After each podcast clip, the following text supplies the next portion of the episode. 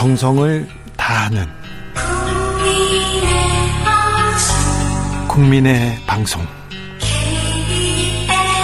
KBS 주진우 라이브. 그냥 그렇다고요.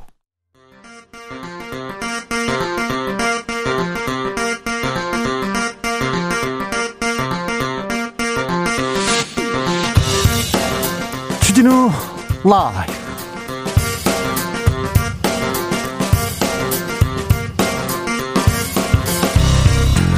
2020년 12월 15일 화요일입니다. 안녕하십니까. 주진우입니다. 코로나가 우리 코앞까지 다가와 있습니다. 코로나 확진자 다시 상승세입니다. 880명까지 나왔습니다. 전국적으로 확진자가 나오고 있고요. 중환자 사망자도 늘고 있어 더욱 걱정입니다. 또 한 번 중대 기로에 서 있습니다. 지금 상황 이재갑 교수에게 어, 들어보겠습니다. 그리고 누적 사망자가 30만 명을 넘어서 미국에서는 코로나 백신 접종이 시작됐는데요. 미국 상황은 노종민 통신원 연결해서 알아봅니다. 두 번째 윤석열 징계위가 열리고 있습니다. 징계위가 채택한 8명 증인 중 6명이 참석했고요. 판사 사찰 혐의 중심으로 본격적인 증인 신문 이어지고 있습니다.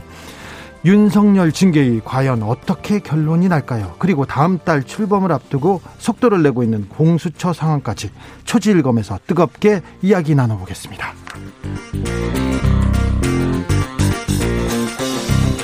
박근혜 국정농단 사건의 최종 종착점이라고 할 수 있는 이재용 삼성전자 부회장 선고가 임박했습니다. 뇌물 받은 박 전 대통령은 구속, 뇌물 준 이재용 부회장도 구속되는 게 일반적인 판례입니다. 그런데요, 파기환송심을 맡은 정준영 부장판사는 재판 내내 준법감시위원회를 강조했습니다. 이러한 재판 상황에 대해서 시민단체들이 강하게 비판하고 나섰습니다. 김은지 기자와 정리해 보겠습니다. 나비처럼 날아 벌처럼 쏜다. 여기는 주진우 라이브입니다.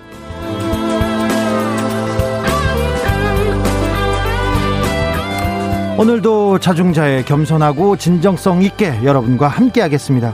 주진우 라이브에서 거리두기 잘하면서 나 홀로 주 라이브 듣는 분들 우대한다고 선물 드리겠다고 어제 말씀드렸습니다. 오늘 다시 말씀드리는데 어제 손님이 없어서 혼자 듣고 있다는 택시 기자, 기사님 소식 마음 아팠습니다. 어, 집에 갈 때 보니까 택시 기사님들이 기다리고 있는 손님이 없어서 기다리고 있는 분들이 있었는데 너무 많더라고요. 그래서 마음이 아팠는데요. 아, 택시 기사님들 힘내 주십시오. 음, 오늘도 안전 운전 네, 기원하겠습니다. 아무튼 나홀로 주진우 라이브 듣고 계신 분 우대 우대하겠습니다. 선물 드리겠습니다. 주진우 라이브 마스크 딱 드릴게요. 주 라이브 이렇게 마스크 딱 찍혀 있는데요. 아주 멋있습니다. 그리고 뜨거운 뜨거운 커피, 모바일 커피 쿠폰도 준비했습니다. 그러니 어디서 뭐 하면서 혼자 듣고 계신지 어, 인증해 주십시오. 보내 주십시오. 샵 9730 짧은 문자 50원, 긴 문자는 100원입니다. 콩으로 보내시면 무료입니다. 그럼 오늘 순서 시작하겠습니다.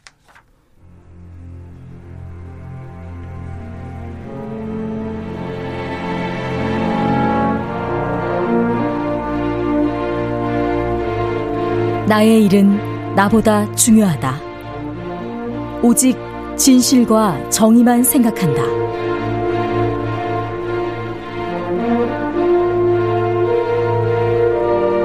탐사 보도 기자 외길 인생 20년. 주진우 기자와 오늘도 함께 흔들림 없이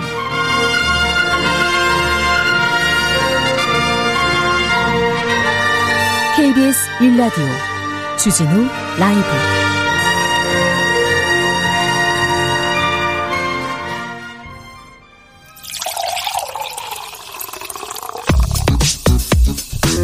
진짜 중요한 뉴스만 쭉 뽑아냈습니다. 주 라이브가 뽑은 오늘의 뉴스 주스. 정상근 기자 어서 오세요. 안녕하십니까. 코로나 확진자가 다시 900명 가까이 나왔습니다. 네, 오늘 영시 기준 신규 확진자가 880명이 나왔습니다. 어제보다 확진자가 많이 나왔는데요. 네. 어, 지역사회 발생 확진자가 848명, 이 중에 경기도가 274명으로 가장 많고 서울도 많았어요. 네, 서울 246명이고 인천이 55명으로 수도권만 575명입니다. 수도권이 500명 넘습니다. 네, 울산에서 이 요양병원 집단 확진이 발생해서 49명이 나왔고요. 또 부산에서도 40명, 충남 37명 등등입니다. 교회발 확진자 저는 걱정이 되더라고요. 네, 최근 일상생활 감염에 더 덧붙여서 지금 교회발 확진자도 계속 늘어나고 있는데요. 이 충남 당진의 나음교회 관련 확진자가 100명 이 넘었고요. 예, 서울 강서구 성석교회에서도 160명이 넘는 확진자가 나왔습니다. 수도권에 임시 선별 진료소 설치됐습니다. 네. 어, 그래서 확진자가 더 많이 나올 수도 있습니다. 아무튼 검사 빨리 받아야 됩니다. 네, 맞습니다. 그 어제부터 수도권 임시검사소가 본격적인 운영을 시작을 했는데요. 어, 이에 따라 확진자와의 역학적 연관성이 없거나 이 증상이 없는 분들이라고 하더라도 무료로 검사를 받을 수가 있습니다. 어, 그러다 보니까 어제도 많은 분들이 뭐 임시 검사소를 찾았다라고 하는데 어제 하루 만 8천여 명이 검사를 받았다라고 하더라고요. 예. 어, 역대 가장 많은 사람들이 검사를 받았고 이에 따라서 말씀하신 대로 확진자는 더 증가할 수도 있습니다. 네. 예, 한편 정세균 국무총리는 오늘 관련 회의에서 이 3단계 격상의 때를 놓쳐서는 안 되겠지만 성급한 결정도 금물이다라고 말했습니다. 아, 일단은 방역 수칙 위반 제재를 강화하겠다라고 밝혔는데 어, 지자체에만 맡겨두지 않고 각 부처가 직접 나서고 경찰력을 최대한 동원할 것이다라고 정세균 총리는 말했습니다. 어, 그레엄 넬슨이라고 주한 영국 대사관 참사관이 어, 트윗 글을 썼습니다. 거리두기가 3단계로 격상되더라도 희망을 잃지 말자 이렇게 얘기했는데 한국이 OECD 국가 중에 인구 밀도가 가장 높은데 현재까지 1인당 확진자 그리고 사망자 수는 두 번째로 낮다. OECD 평균에서 두 번째로 낮다고 얘기합니다. 그래서 어, 희망을 잃지 말자고 얘기합니다. 제가 외국 대사관, 외국 그 기자들 만나고 있는데 네네. 한국의 방역에 대해서는 굉장히 존경심을 표하고 있습니다. 그래서 그런 걸 좀 생각해서 우리가 좀 희망을 잃지 말고 기운을 내야 될 것 같습니다. 자, 오늘 지금 지금 이 시간에 윤석열 검찰총장에 대한 징계위원회 열리고 있습니다. 네, 징계위원회는 오늘 오전 10시 30분 정부 과천청사에서 속개가 됐습니다. 어, 증인신문 절차를 진행하고 있는 것으로 알려져 있고요. 어, 윤석열 총장 측 변호인의 최종 의견 진술을 듣고 또 위원회의 토론을 거쳐서 징계 여부 그리고 수위를 결정할 계획이라고 합니다. 예, 아침부터 출석한 증인들은 한동수 대검 감찰부장, 박영진 울산지검 부장검사, 손준성 대검 수사정보 담당관 그리고 이정화 검사였고요. 아, 증인인 심재철 법무부 검찰국장 그리고 류혁 법무부 감찰관은 내 사무실에서 대기 중이었습니다. 이 다만 심재철 국장 같은 경우에는 징계위원회가 다시 증인 채택을 철회를 했고요. 어, 이에 따라 윤석열 총장 측은 심재철 국장을 상대로 직접 확인할 게 있다라면서 증인 신문을 허용해달라고 요청한 상태입니다. 오늘 징계위원회 열리자마자 윤석열 총장 측에서 징계위원 기피 신청 또다시 냈어요. 네, 그렇습니다. 오늘 정한중 징계위원장 직무대리 그리고 신성식 대검 반부패 부장에 대한 기피 신청을 냈습니다. 하지만 징계위는 윤석열 총장 측의 신청을 기각을 했습니다. 아, 또한 윤석열 총장 측은 징계위원회에 이 검사징계법 규정대로 징계위원 7명을 채워달라 이렇게 요청을 했는데 이 징계위원회는 관련 규정에 따라 4명 이상 참석하면 징계위원회가 성립한다라면서 이를 거부했습니다. 오늘 결과가 나오긴 나올까요? 어떤 결과가 나올까요? 이 내용에 대해서는 잠시 후에 저희가 잠시 후에 김경진 전 의원, 김남국 의원과 함께 초지일검에서 자세히 다뤄보겠습니다. 어, 검사 술접대 아, 가 있었습니다. 설- 술접대가 분명히 있었습니다. 그때 김봉현 스타모빌리티 전 회장이 술접대 폭로 하루 전에 담당 검사하고 얘기를 나눴어요. 그 대화가 공개됐더라고요. 네, 어제 JTBC 보도였는데요. 지난 10월 15일 이 서울 남부지검 조사실에서 이루어진 대화 녹취라고 합니다. 아, 이 녹취에서 피의자 신분인 김봉현 씨는 담당 검사에게 보석 이야기를 꺼냈는데요. 어, 그러면서 의견서를 부탁한다라고 얘기를 했습니다. 담당 검사한테 네. 피, 피의자가 그러니까 범죄를 저지른 김봉현 씨가 담당 검사한테 나 보석으로 내줘 그러면서 의견서 좀 써줘 이런 얘기인가요? 네, 좀 그동안 좀 찾기 힘든 전례인데 네. 어, 그러자 담당 검사는 마음대로 해줄 수 없다라면서 그러면 나도 죽는다 뭐 이런 얘기를 했고요. 하지만 부탁이 계속되자 화가 나지 못하지만 뭐 서로 뭐 이런 식으로 네, 여지를 남기는 말을 했습니다. 아, 그리고 구속 상태인 김봉현 씨가 검사실 전화로 부인에게 전화를 건 내용도 녹취록에 있었습니다. 1분 정도 통화를 했다라고 하고요. 이 대부분 안부 인사를 했다고 합니다. 네. 어, 검사는 조사 확인차라고 했지만 실제로는 수사 협조에 대한 편의 제공이었다라고 어, 검사가 이런 통화를 여러 차례 제공해줬다고 김봉현 씨는 주장했습니다. 네. 아, 그리고 김봉현 씨가 자신의 친구인 김모 전 청와대 행정관의 재판에 증인으로 나가게 해달라 이렇게 부탁하는 내용도 있었다고 합니다. 어, 김봉현 씨는 그동안 검찰에 충성했다라며 수사팀의 일원이었다 이렇게 주장을 했는데 이 검찰이 원하는 진술을 해왔기 때문에 폭로 직전까지 검사실 안에서 이런 대화가 가능했다라고 주장했습니다. 네. 하지만 남부지검은 보석 의견서를 유리하게 써주겠다고 한 사실이 없다라고 했고요. 어, 통화를 시켜준 것은 옛 휴대전화를 찾기 위한 수사 목적이었다라고 반박을 했습니다. 아, 또 증인 출석 여부는 피고인과 변호인이 같이 결정한 사안이지 검사가 관여할 수 없다는 취지로 답했다 이렇게 말했습니다. 검사가 피의자를 회유하고 회유하는 상황으로 그래서 수사를 진행하기도 합니다. 그래서 검찰이 원하는 식으로 검사가 원하는 수사를 도와줬기 때문에 이 피의자 김봉현 씨를 도와주고 전화도 시킨 것 같기도 합니다만 아, 수사 방식일 수도 있지만 이게 정상적이지는 않고 좀 이상하잖아요. 그렇죠. 모두의 피해자에게 적용되지는 않는 거니까요. 그렇습니다. 네. 막그 검사실에서 전화 집에 전화해 가지고 막 뭐 좀 해줘, 뭘 좀 해줘 이런 거 좀 어, 조금 어, 수사의 정석은 아닙니다.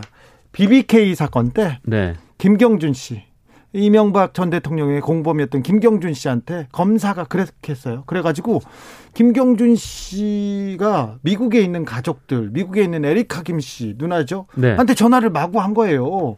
그래서 제가 미국에서 에리카 김 씨를 취재하는데 검찰의 수사 내용을 너무 잘 알고 있어. 제가 취재한 저보다 잘 알고 있어요. 그걸 어떻게 알았나 했더니 검사가 옆에서 형이라고 부르라고 하고 막 이렇게 전화를 해준 거예요. 네. 그것도 이상했는데 검사의 이런 좀 부적절한 수사 관행도 바뀌어야 됩니다.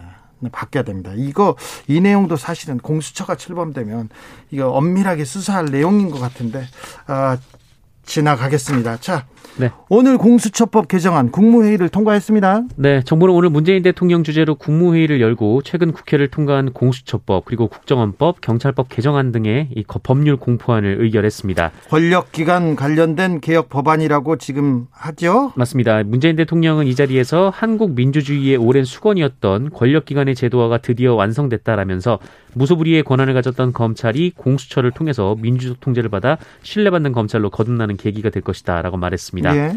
어, 그러면서 공수처가 독재를 위한 수단이다라는 야당 주장에 대해서는 이 정권의 권력형 비리에 사정의 칼을 더 하나 만드는 공수처가 어떻게 독재와 연결될 수 있겠나라면서 공수처가 일찍 출범했더라면 국정농단도 없었을지 모른다라고 말하기도 했습니다. 공수처가 일찍 출범했다면 국정농단은 없었을지 모른다. 네, 공감하는 내용이기도 합니다. 자, 오늘 김종인 국민의힘 비대위원장 드디어 드디어 사과를 했습니다. 네, 사과를 하는데 참 오래 걸렸는데요. 예. 어, 국민의힘 김종인 비대위원장은 오늘 오전 그 이명박 박근혜 전 대통령과 관련해서 대국민 사과를 했습니다. 어, 국민의힘 계열의 당 대표가 이 문제에 대해서 공식적으로 사과한 것은 이번이 처음입니다. 처음이죠.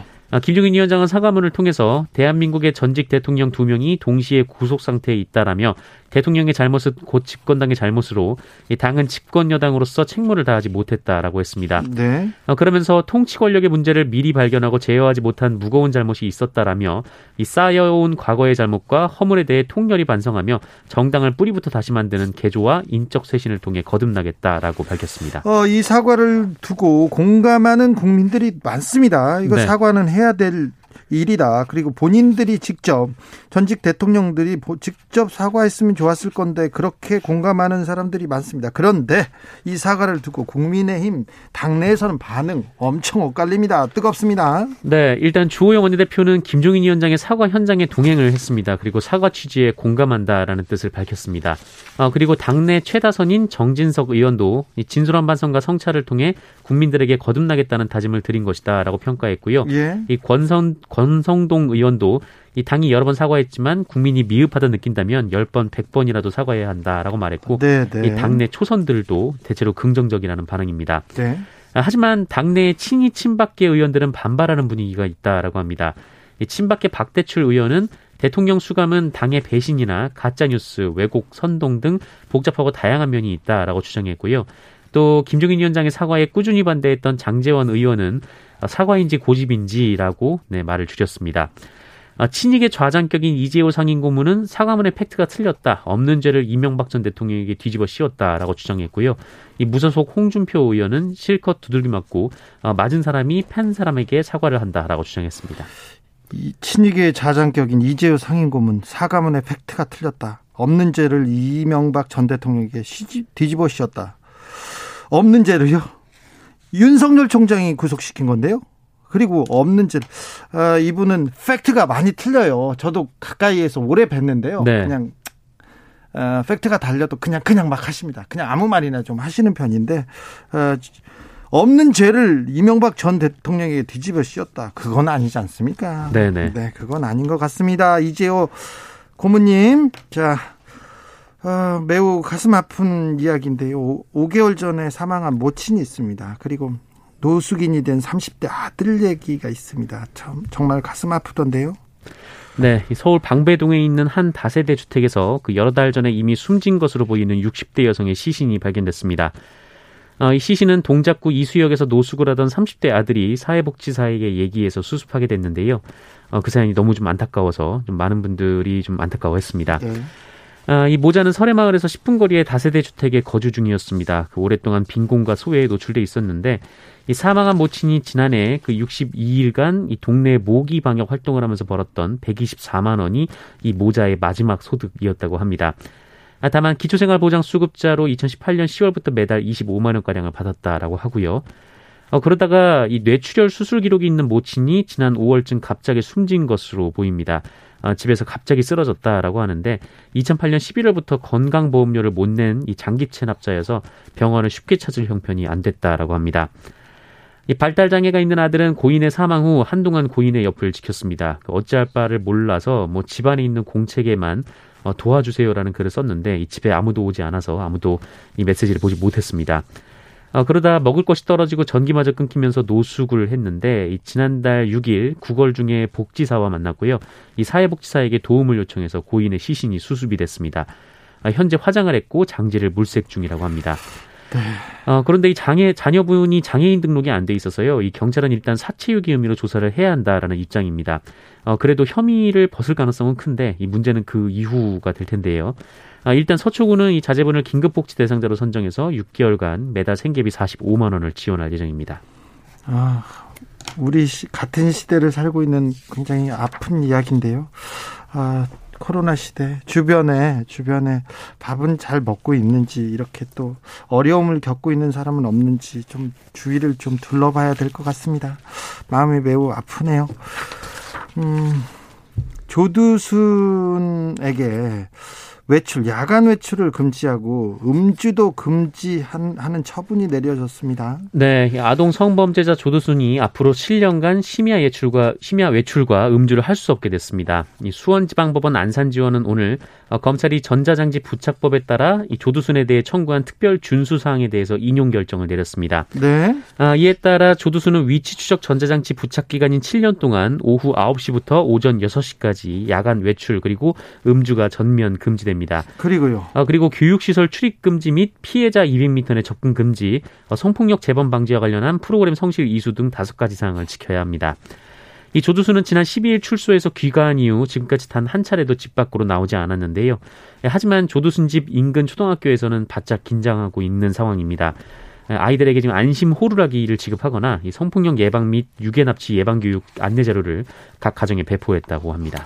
앞으로는 아이가 태어나면 육아 수당을 바로 지급하기로 했다고 합니다. 네, 이 정부가 아이를 키우는 부모의 부담을 줄여주기 위해서 2022년부터 0에서 1세 영아에게 월 30만 원씩 영아 수당을 지급하고 이 금액을 2025년까지 50만 원으로 인상하기로 했습니다. 또 출산하면 200만 원을 일시금으로 지급하고 부부 공동 육아를 지원하기 위해서 만 1세 미만 자녀를 둔 부모가 3개월씩 육아휴직을 할 경우 양쪽에 최대 월 300만 원씩 휴직급여를 주기로 했습니다. 아울러 저소득 자녀의 저소득 다자녀 가구의 셋째 이상 자녀에게는 대학 등록금을 전액 지원하고 이 다자녀의 기준을 세 자녀에서 두 자녀로 변경하는 방안도 추진할 예정입니다. 네. 예, 정부는 오늘 이런 내용을 담은 4차 저출산 고령사회 기본 계획을 확정했고요. 이 계획은 내년부터 2025년까지 추진될 인구 정책의 기반이 됩니다. 네. 주스 정상근 기자와 함께했습니다. 감사합니다. 고맙습니다. 오늘 어디서 뭐 하면서 주진우 라이브 듣고 계신가요? 혼자서 듣고 계신가요? 이렇게 물어봤는데요. 많은 분들이 어, 답해주고 계십니다. 3654님께서 코로나 때문에 가정 보육하는데요. 신랑이 퇴근해서 육아 바톤 터치하길 기다리면서 라디오 듣고 있어요. 이렇게 의견 주셨습니다. 6179님께서는 코로나 시대 주차 관리 일을 하면서 혼자 듣고 있습니다. 6월부터 듣기 시작했으니까 6개월쯤 된 것 같습니다. KBS 일라디오 방송 정말 재밌는데 그 중에 주진우 라이브가 제일 재밌습니다. 마스크 받을만 합니까? 이렇게 물어보는데 네, 재밌는 거죠. 섬, 마스크 때문에 그런 거 아니죠. 네, 알겠습니다. 9394님 택배 기사입니다. 어제도 오늘도 늘 듣고 있습니다. 아이고 감사합니다. 택배 기사님 힘내십시오.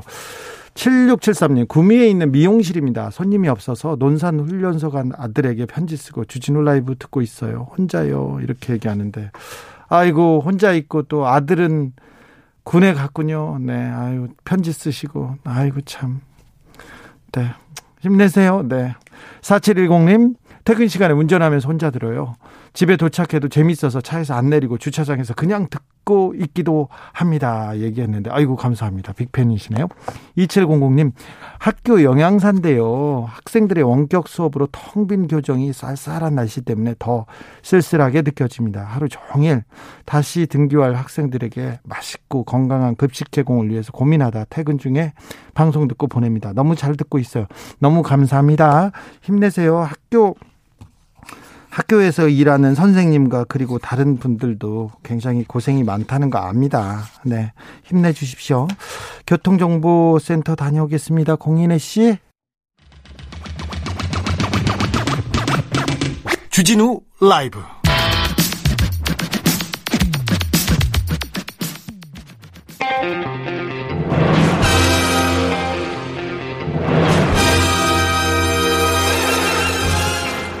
누가 검사에게 절대 권력을 주었는가? 2020년 정의의 칼끝이 검찰을 향한다. 검사들이여 초심을 찾아라. 초지일검.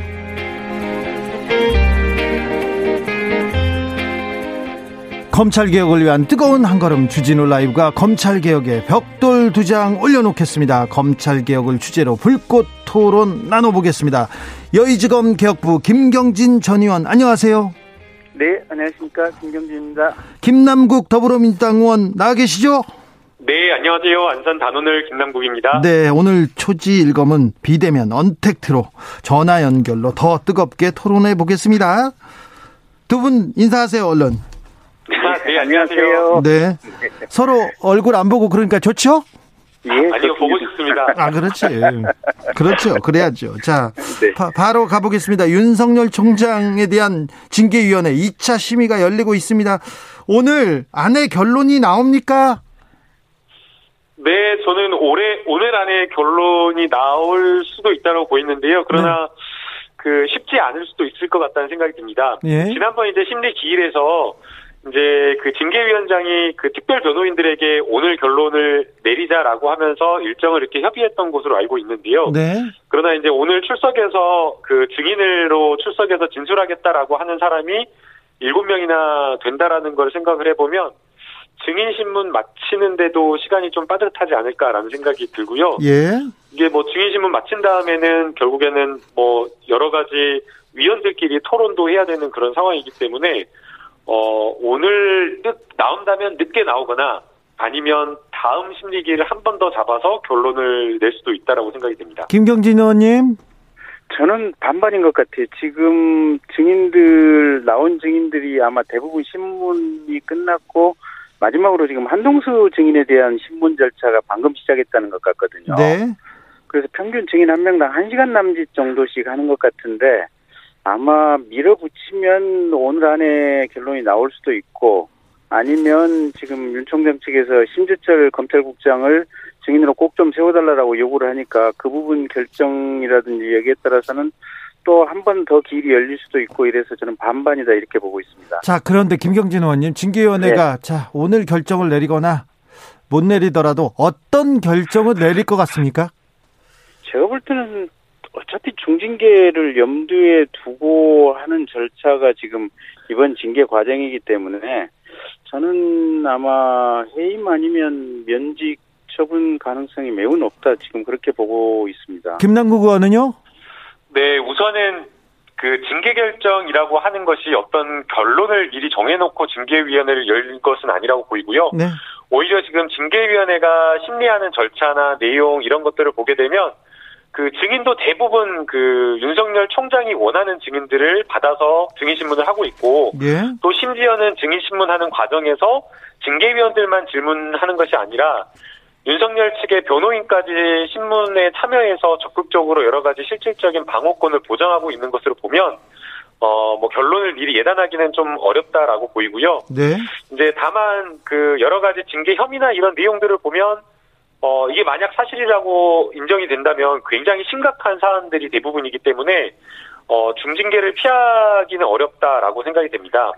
어 그리고 또 이제 한편으로는 또 법원에서는 어 윤석열 총장 검찰총장이 가지고 있는 임기를 굉장히 그 검찰의 중립성과 독립성을 위해서 존중해야 된다라고 지금 보고 있기 때문에 만약 그 여러 가지 감찰 사실과 혐의 사실이 사실로 인정이 되어서 중징계가 나온다라고 하면 해임이나 면직까지 가지 않을 수도 있다라고 보이고요. 네. 어뭐 정직 정도에서 어 중징계 처분이 끝날 수도 있을 걸로 예상이 됩니다. 김경진 의원님은 그 중징계, 김남국 의원은 오히려 좀 그 조심스럽게 저, 겨- 겨- 결론을 지금 예상하고 있는데 김경진 의원님 예. 그러면 어, 이- 네.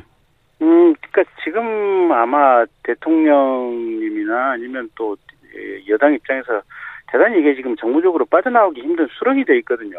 그러니까 저도 똑같이 그렇게 생각을 하고 있고 또 대다수의 국민들이 이거는 징계 깜도 안 되는 것을 지금 검찰에서 현 정권에 살아있는 어떤 권력에 대해서 수사를 하고 하니까 이 수사를 방해하고 힘을 빼기 위해서 하는 쇼다 지금 이런 관점을 가지고 이제 대다수의 국민들이 인식을 하고 있어서 결국은 빠져나올 수 없는 수렁에 덫에 걸려 있기 때문에 이 부분을 어떻게 현명하게 빠져나올까 지금 정부 여당에서 대단히 이제 그 궁리를 하고 있는 것 같고요.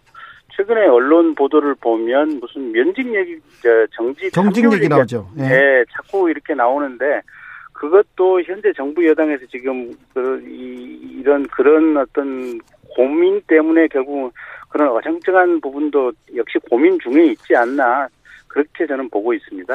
깜도 안 되는 징계 때문에 현 정부가 수렁에 빠졌다고 김경진 의원이 지적하셨는데 이에 대해서는 어떻게 보십니까? 김남국 의원님? 네, 저희는 어, 여러 징계위 사안으로 올라온 여러 문제들에 대해서 심각하게 고민하고 사회적으로 토론할 필요가 있다고 생각이 됩니다.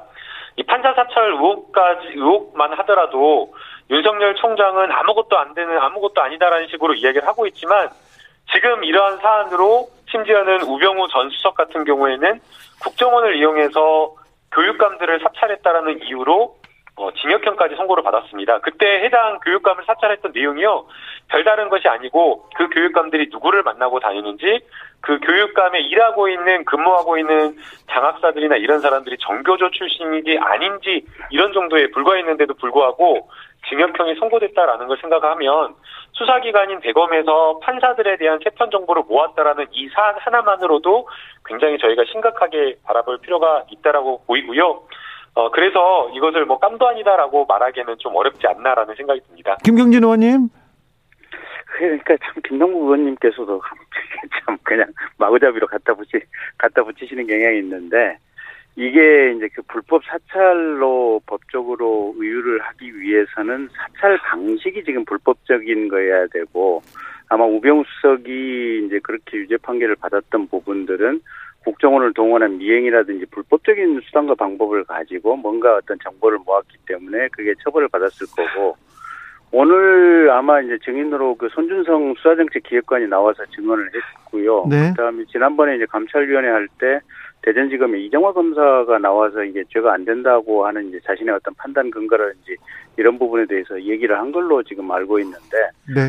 이제 최종적으로 이 부분은 이제 법원에 가서 판단을 받아봐야겠지만 어쨌든 인터넷의 어떤 구글링을 통해서 이런저런 자료라든지 또 공판 검사가 가지고 있는 인포메이션을 모아서 단말성 보고서를 쓴 거기 때문에 이게 무슨 국정원을 동원한 우병우 민정수석의 사례하고 전혀 이제 비교할 수 없는 어떤 상황들이고요.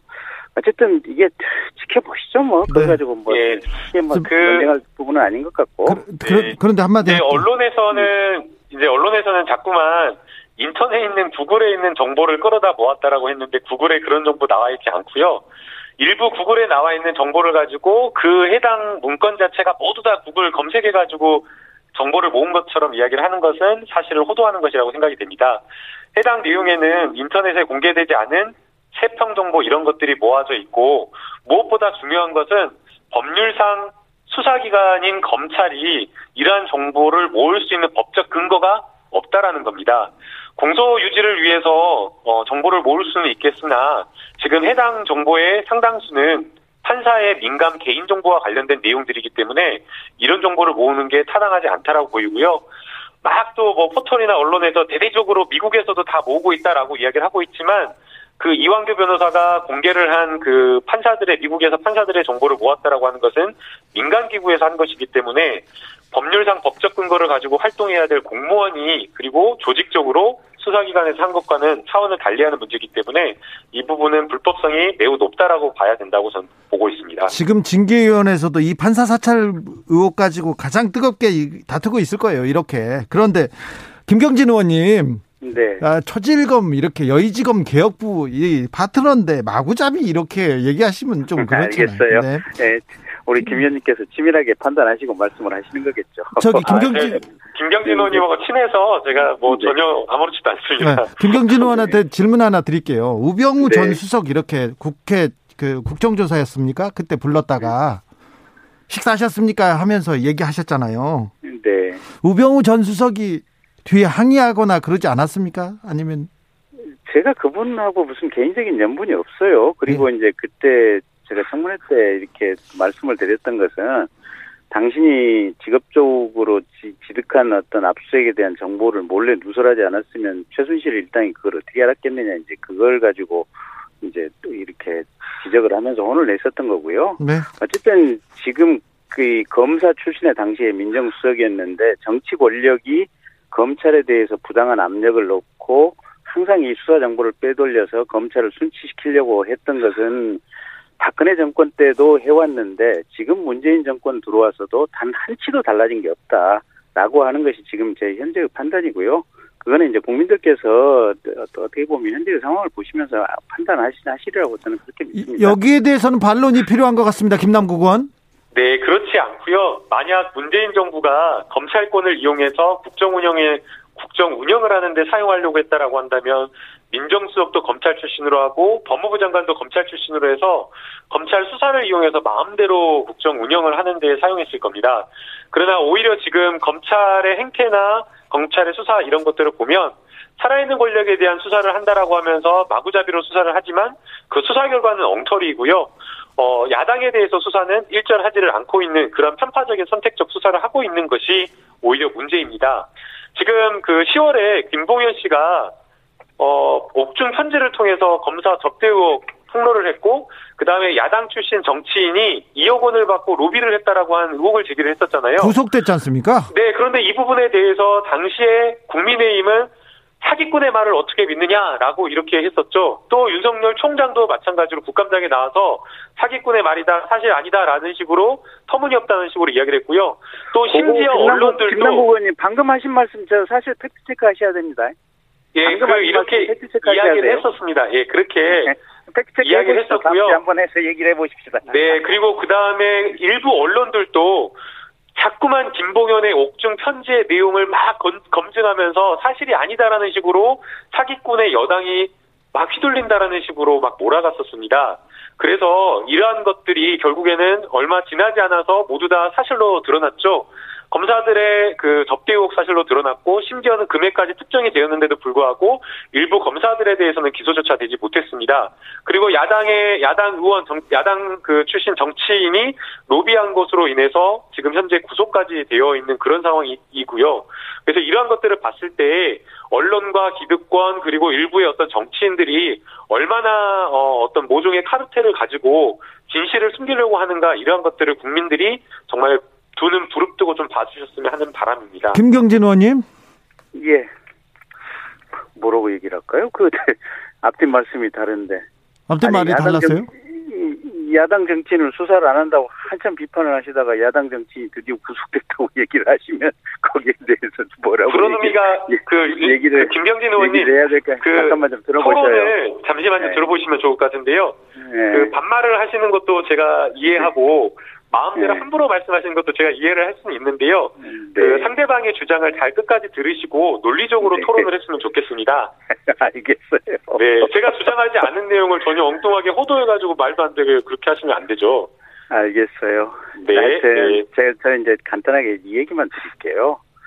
그 정부 이제 감사원에서 감사를 해서 지금 대전지검에서 수사하고 있는 월성원전 네. 관련된 수사를 했더니 민주당 의원들이 벌떼처럼 나서서 이건 정부의 정책에 대한 수사고 검찰이 할 수 없는 수사를 하고 있다라고 마구잡이로 비난을 합니다. 그 다음에 조국 사건에 대해서도 조국 동생이나 조국 지금 오촌 조카인가요? 뭐 그분들 지금 실형받아서 1심에서 뭐 지금 실형받고 항소심 가 있는데 엉터리 수사라고 마구 얘기를 하고 있습니다. 물론 이제 조국 본인이나 그 사모님 같은 경우는 1심 판결이 조만간 날 터이니까 그걸 지켜봐야 되는데 네. 검찰이 무슨, 마치 표적 수사를 한 것처럼 그냥 민주당 의원님들이 그렇게 지금 계속해서 얘기를 하고 있습니다. 그 다음에 울산시장 사건 같은 경우는 지금 청와대에서 민정수석실을 통해서 이게 경찰로 뭔가 이렇게 정보, 하명 정보가 나갔고 검찰이 수사를 했는데 거기에 대해서 집권 여당이 대단히 불편한 기색들을 내보내고 있습니다. 이렇게 현재 검찰이 하고 있는 수사들에 대해서 본인들 정치 세력에 불편하면 그냥 민주당에서는 벌떼처럼 달라들어서 검찰이 뭐랄까 하여간 이 잘못된 수사를 하고 있다. 지금 이렇게 얘기하고 있고 그래서 검찰을 깨고 없애고 윤 총장을 날려 보내야 된다. 지금 그런 취지로 얘기를 하고 계셔서 결국은 박근혜 대통령 때 이게 댓글 사건 수사한다고 윤석열 최동 최동 날려 보냈던 그 형태의 구조와 지금 문재인 정부 들어와서 현재 하고 있는 윤 총장에 대한 어떤 징계의 구조들이 근본적으로 똑같은 겁니다. 제가 보기에는 단 한 치도 자, 달라진, 김경진 게, 달라진 의원님. 게 없고. 그거 네. 그거 하나 물어볼게요. 조국 전 장관 수사가 음, 수사가 그 조국 전 장관 이 그 가진 혐의나 혐의나 그 내용에 비해서 너무 과도하 과도한 서- 수사는 아니었습니까? 검사 입장으로 볼 때. 글쎄요, 저는 그렇게 안 봅니다. 왜냐면, 그 구- 국민들이 볼 때, 아, 검 특수부 검사들이 다 총출동해가지고 그렇게 수십 차례 압수수색하고 그렇게 괴롭히고 주변 사람들 다 이렇게 수사하고 이, 이 부분이 좀 과도하지는 않다고 봅니까? 그건 이제 문재인 대통령을 지지하거나 속칭 이제 친문 핵심 지지 세력인 국민들의 시각과 관점에서는 지금 그렇게 생각이 되는 거고요. 평균적으로 생각을 해보면 그때 이제 조국 장관이 지명돼서 인사청문회 할 때까지 한 세 달 정도의 시간이 지금 비어 있었고 그때 언론에서 사전 어떤 검증 과정에서 다양한 의혹들이 제기되고 다양한 내보들이 이 제보가 돼서 이게 언론 기사로 거의 대부분 검찰에서. 나온 내용들이 좀 있었죠. 그게 검찰에서 나왔다고 단정할 수는 아니 그런 내용들이. 좀 많았죠. 사실은. 아니 그렇게 단정하실 수는 없고요. 네. 근데 어쨌든 그런 부분과 관련해 가지고 검찰이 체크나 확인을 안 해볼 수는 없고 그래서 저는 제가 그 검찰총장이라고 했어도 윤석열 총장하고 똑같이 결정을 내리고 조국 일가에 대해서 수사를 했을 것이다. 저는 그렇게 말씀드리겠습니다. 네. 김남국 의원님. 네, 그러니까 살아있는 권력에 대해서 제대로 된 수사를 했다라고 한다면 아마 많은 국민들이 박수를 치고 문재인 정권도 어, 거기에 대해서 아무런 비판을 하지 않았을 겁니다. 아, 해야죠. 살아있는 권력에 대해서도 수사는 네, 해야죠. 당연한 거죠. 네. 살아있는 권력에 대한 수사를 해야 되는데 원칙은 공정하게 하고 제대로 된 수사를 해야 된다라는 겁니다. 조국 전 장관에 대한 수사를 다 열심히 막 정말 과도하게 무리해서 30년 인생을 막 그냥 30년을 탈탈탈 가족까지 다 털었지만 해당 수사가 그 결론이 처음에 제기됐던 의혹대로 수사가 되지 않았습니다. 뭐 조국 펀드다라고 했는데 조국 펀드라고 결론도 못 냈고요. 펀드 과정에서 일부 그 운용사가 했던 것들을 억지로 횡령했다라는 혐의로 기소를 했는데 뭐 지금 조국 오촌 조카 재판에서는 이미 이게 어 권력형 범죄도 아니고 횡령의 공범으로 볼 수 없다라고 해가지고 그 재판에서 무죄 취지의 판결까지 나와버렸습니다. 조국과 펀드와는 교수님, 네, 펀드와는 조국 교수님, 예, 조국 교수님 아예 그 거기까지 가지도 못했고요. 그렇죠. 펀드랑 무관하다고 예, 나왔죠. 거기까지 아예 가지도 기소도 못했고요. 그 정경심 교수님에 대해서만 기소를 했는데 그 부분에 대해서도 이미 일부 무죄가 나와버린 겁니다. 그래서 이게 엉터리 수다라고 수사다라고 이야기를 하고 있는 거고요. 월성 수사와 관련되어서도 역시나 마찬가지입니다. 과거에 이명박 정부의 4대강이나 자원외교 같은 경우에는 아예 수사 자체를 하지 않았습니다. 4대강 수사 그냥 뭐 담합비리다 해가지고 일반 회사들만 그 건설사들만 수사를 했었고 수사를 제한해가지고 아예 그 공무원이나 정권을 건들지도 않았던 겁니다. 자. 그런데 월성 같은 경우에 윤석열 총장이 중앙지검으로 있던 시절에 각하 처분을 했던 사건을 갑자기 그것을 꺼내 들어가지고 수사를 하고 있는 거고요. 그 다음에 뭐 울, 아까 울산 뭐, 자, 뭐 울산시 뭐 성범죄 사건이나 김남국 예. 감찰무만 사건 이런 것들을 이야기를 했는데 네. 이것도 10개월 1년 동안 캐비넷에 처박아두고 아무 수사를 하지 않고 있다가 조국 전 장관에 대한 수사가 엉터리로 끝나가지고 거기에 대해서 책임을 물으려고 하니까 다시 그걸 끄집어 자, 김남국 의원님. 여기까지 하겠습니다. 여기까지 네. 하고요. 예, 또, 또 다른 사안으로 넘어가야 돼. 공수처법 개정안 이거 어떻게 되는지 이거 물어봐야 되는데 이 질문 마지막으로 묻겠습니다. 자, 공수처법 개정안이 국무회의를에서 처리됐습니다. 어, 공수처 어떻게 됩니까? 일단 김남국 의원님. 네, 그 우선은 그 의결 정족수가 지금 바뀐 그런 상황이기 때문에요. 그 공수처 추천위원회에서 추천 과정에서 처장 후보자를 좀 선정하는데 훨씬 더 수월할 것으로 보입니다. 네. 여기에서 이제 야당 비토권을 이제 없애버린 것 아니냐라고 이렇게 주장을 하시는데 아, 과거에 있었던 야당 비토권은 지금 보듯이 6개월, 5, 6개월이 지나도록 공수처를 출범을 저지하는 그런 어떤 방법으로 어, 남용될 수가 있기 때문에 불가피하게 개정을 할 수밖에 없었던 상황이었고요. 네.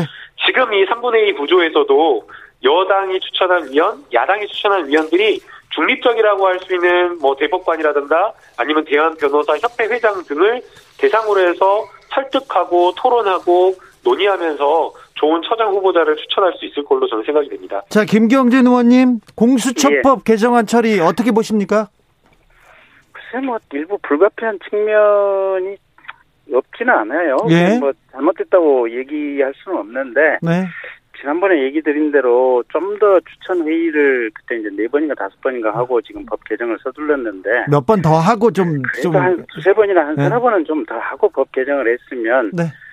지금 국민들이 공수처법 개정한 거에 대해서 처음에는 공수처에 대해서 찬성했다가 오히려 부정적인 여론이 조금 더 늘었잖아요. 그렇습니다. 예. 그러니까 이게 너무 절차를 서두르면 국민들의 반감이 심해져요. 아무리 필요해도 그래서 조금 아쉬운 대목은 있는데 뭐 또 어쩔 수 없는 대목도 있어요. 뭐 아, 그렇습니까? 그건 말씀 예, 말씀 못 드리겠어요. 여기서 마무리하겠습니다. 속보 전해드립니다. 윤석열 징계위가 마지막 증인인 천동수 대검 감찰부장 신문에 돌입했다고 합니다. 오늘 최종 변론 이후에 윤석열 징계 여부 수위 어, 심의 어, 수위가 어떻게 되는지 오늘 안으로 의결할 가능성도 있다고 있다는 속보가 들어왔습니다. 초지일검 여기서 마무리합니다. 김경진 의원님, 김남국 의원님 오늘도 감사했습니다. 네, 감사합니다. 감사합니다.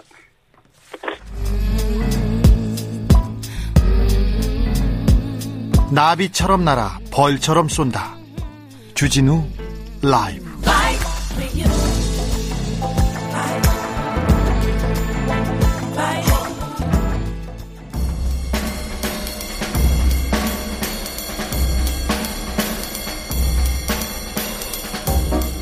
느낌 가는 대로 그냥 고른 뉴스 여의도 주필 학생의 스트레스 받아서 일베에 음란물 올린 초등교사 연합뉴스 기사입니다.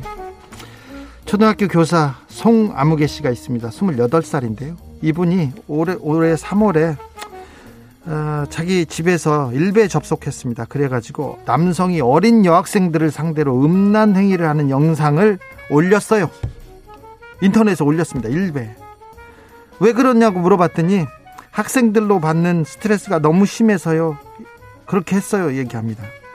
초등학교 선생님이 어린 여학생들 대상으로 한 음란 동영상을 올리면서 스트레스를 해소한다고 합니다. 이런 사람이 선생님이라고 합니다. 초등학교 선생님이라고. 법원에서 벌금 600만 원 선고했습니다. 학교 보내겠어요? 선생님 믿고 학교 학생들 맡길 수 있겠어요? 벌금 600만 원으로 됩니까 이게? 아 참.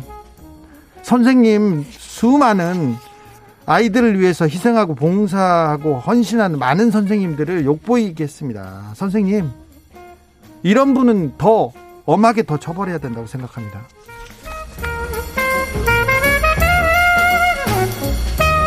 즉석박 용기, 컵라면 그릇, 마스크 다 재활용 안 됩니다. 안 된다고요?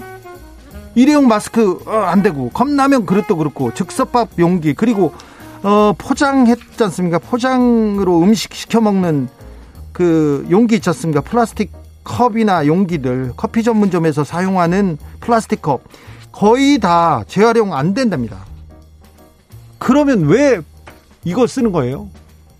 정부 환경부에서 도대체 뭐 하고 있습니까? 기업은 도대체 뭐 하고 있습니까?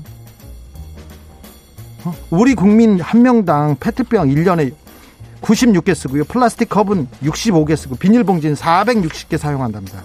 거의 대부분 지금 재활용 안 되고 있습니다. 정부에서 이 재활용 용기로 바꿔야죠. 기업도 마찬가지고요.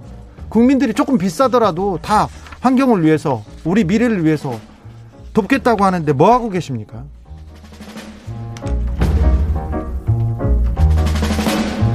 어미곰과 새끼곰 먹이 찾아 러 핵잠수함 올라탔다가 사살. 서울신문 기사입니다. 굶주린 어미곰이 새끼곰을 데리고 러시아 극동 캄차카주에서 이렇게 왔다 갔다 하다가요. 잘 모르고 핵잠수함 위에 올라탔어요. 어? 그런데 그 러시아 군인이 이 새끼곰하고 어미곰을 이렇게 쫓아야 되는데 다른 방법이 없다면서 곰을 내쫓으면 마을에 위협이 된다면서 그 해군이 이 곰들을 사살했다고 합니다. 사살했다고 합니다. 러시아 군의 만행 규탄합니다. 당장 가서 규탄하고 싶습니다. 규탄합니다.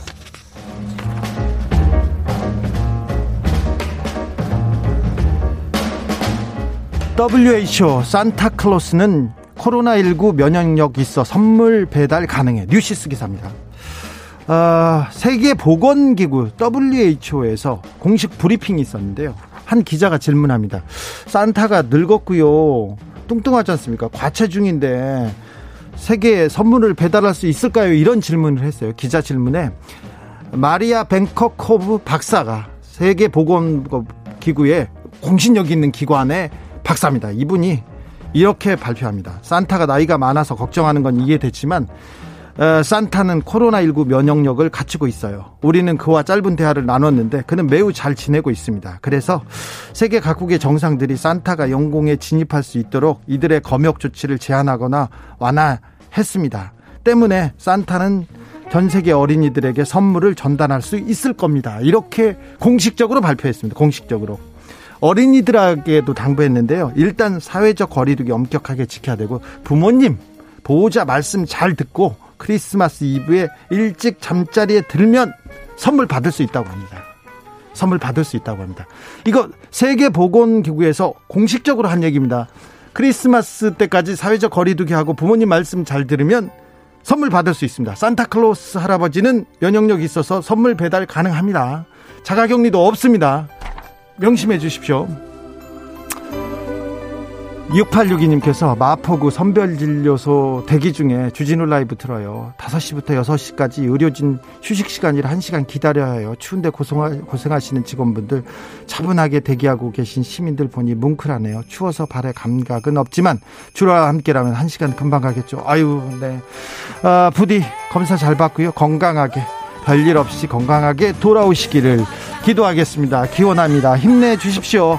모라이어 캐리의 산타 클로스 is coming to town 들으면서 저는 주진우 라이브 2부 6시에 돌아오겠습니다.